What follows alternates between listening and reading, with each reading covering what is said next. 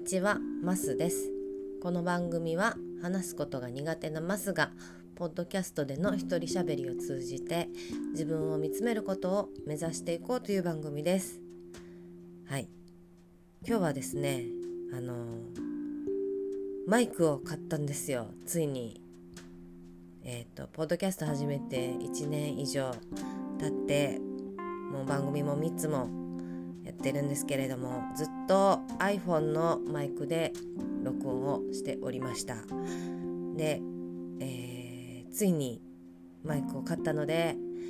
ちょっとどんなもんか撮ってみようと思って喋ってみております。なんか音声変わっているのだろうか。あのちょっと雑音は、えーいつもよりマシになってるんじゃないかなとは思うんですけど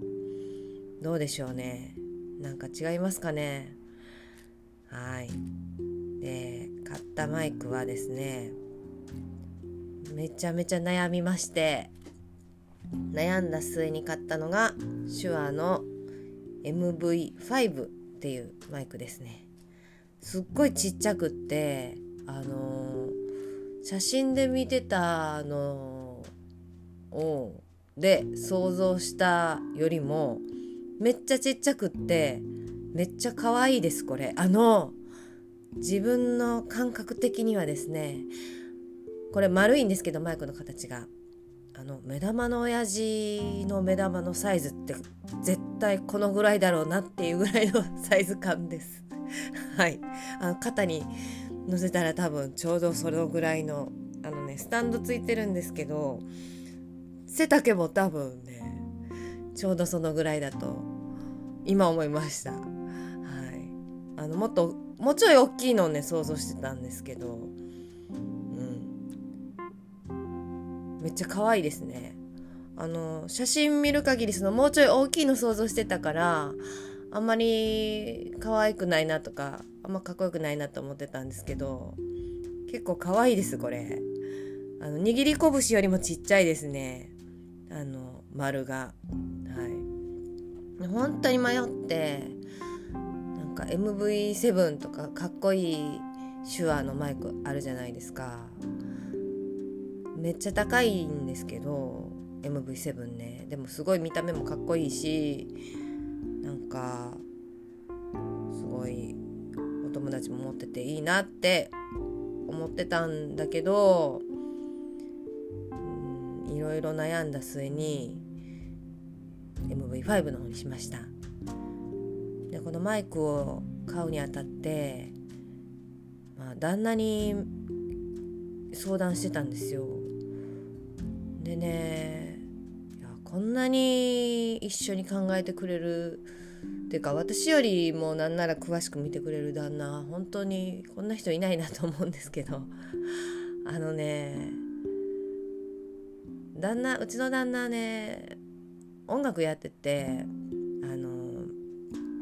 だから私のその音楽の活動とかも応援してくれるしもうむしろなもっとやれもっとやれって感じですよね本当はね。でえっとそのポッドキャストとか収録とか配信とかするっていうこともあのすごい理解をしてくれていてまあポッドキャスト自体には興味はないんですけど、まあ、誰かと楽しくやってることとかまあねマイクを使って収録をする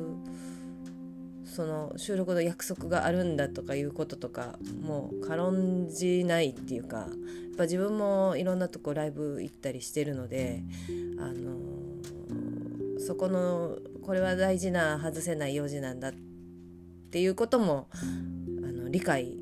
をすごくしてくれてます。でマイクに関してもあのすごい親身になって考えてくれるというかまあ自分もね経験があるので、まあ、旦那の場合はもともとはま録音を家でしたりする時に機材とかマイクとか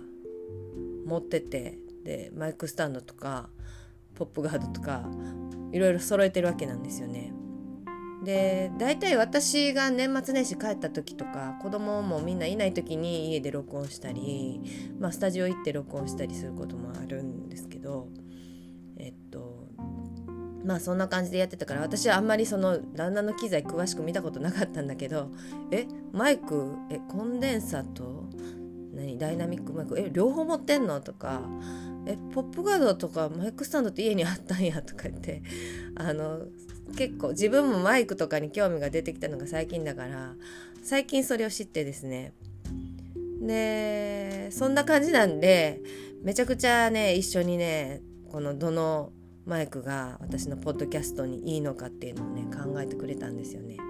で私は自分のパソコンは持ってなくって旦那のパソコンたまに借りることあるけど、まあ、そこにいろいろ音を保存したりはしたくないので、まあ、